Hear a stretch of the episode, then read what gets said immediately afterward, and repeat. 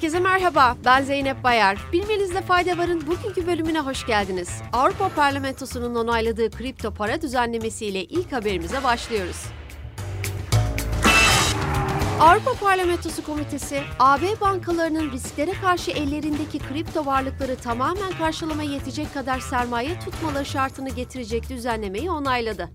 Buna göre kripto para birimleri bulunan A B bankalarına katı kurallar uygulanacak.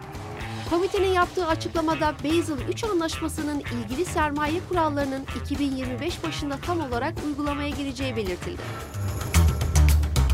Google'a açılan bir dava haberiyle devam ediyoruz. A B D Adalet Bakanlığı, Google'a dijital reklam pazarında tek ad kontrolüne sahip olduğu iddiasıyla dava açtı. Davada Google'ın dijital reklam teknolojileri üzerindeki hakimiyetine yönelik her türlü tehdidi ortadan kaldırmak için rekabete aykırı ve yasa dışı yöntemler kullandığı belirtiliyor. Sırada Çin Halk Cumhuriyeti'nden bir haberimiz var. Çin iki bin yirmi bir'de sanayi ve fikri mülkiyet alanında en fazla patent başvurusunun yapıldığı ülke olurken, patentlerle korunan özgün buluşların ekonomiye sağladığı katma değer bakımından A B D ve Avrupa Birliği ülkelerinin gerisinde kaldı. Uluslararası Fikri Mülkiyet Örgütü verilerine göre Çin iki bin yirmi bir'de bir buçuk milyonu aşan patent başvurusunda bulunarak bu alanda dünyada ilk sırada yer aldı.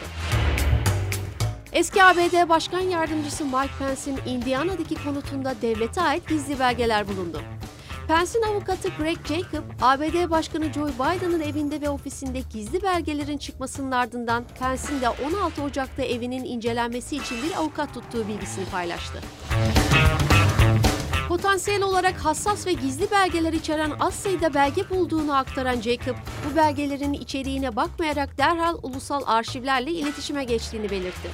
Gizli ibareli belgelerin başkan yardımcılığının son döneminde yanlışlıkla kutulara konularak Pence'in kişisel evine götürülmüş olabileceği bilgisini paylaşan Jacob, eski başkan yardımcısının evindeki bu belgelerin varlığından habersiz olduğunu kaydetti. Sırada patili dostlarımızı yakından ilgilendiren bir haberimiz var. Hollanda'da cins ve sağlıksız hayvanların tamamen yasaklanması gündemde. Hollanda Tarım Bakanı Piet Erema, ülkede cins ırkları sahiplenmenin ve bu türleri reklamlarda ve sosyal medyada paylaşmanın yasaklanabileceğini açıkladı. Erema konu hakkında yaptığı konuşmada, sırf güzel ve sevimli olduklarını düşündüğümüz için masum hayvanların hayatını çekilmez hale getiriyoruz. Tam da bu nedenle hiçbir evcil hayvanın acı çekmek zorunda kalmadığı bir Hollanda için büyük bir adım atıyoruz dedi. Hollanda'da sağlıksız cins hayvanların yetiştirilmesi iki bin on dört yılında yasaklanmıştı. Şimdi hükümet bu ırkların ithalatını ve ticaretini durdurmak için olan yasal boşluğu da kapatmayı hedefliyor. Bilmenizde fayda varın bugünkü bölümünün sonuna geldik. Yarın tekrar görüşmek üzere. Hoşça kalın.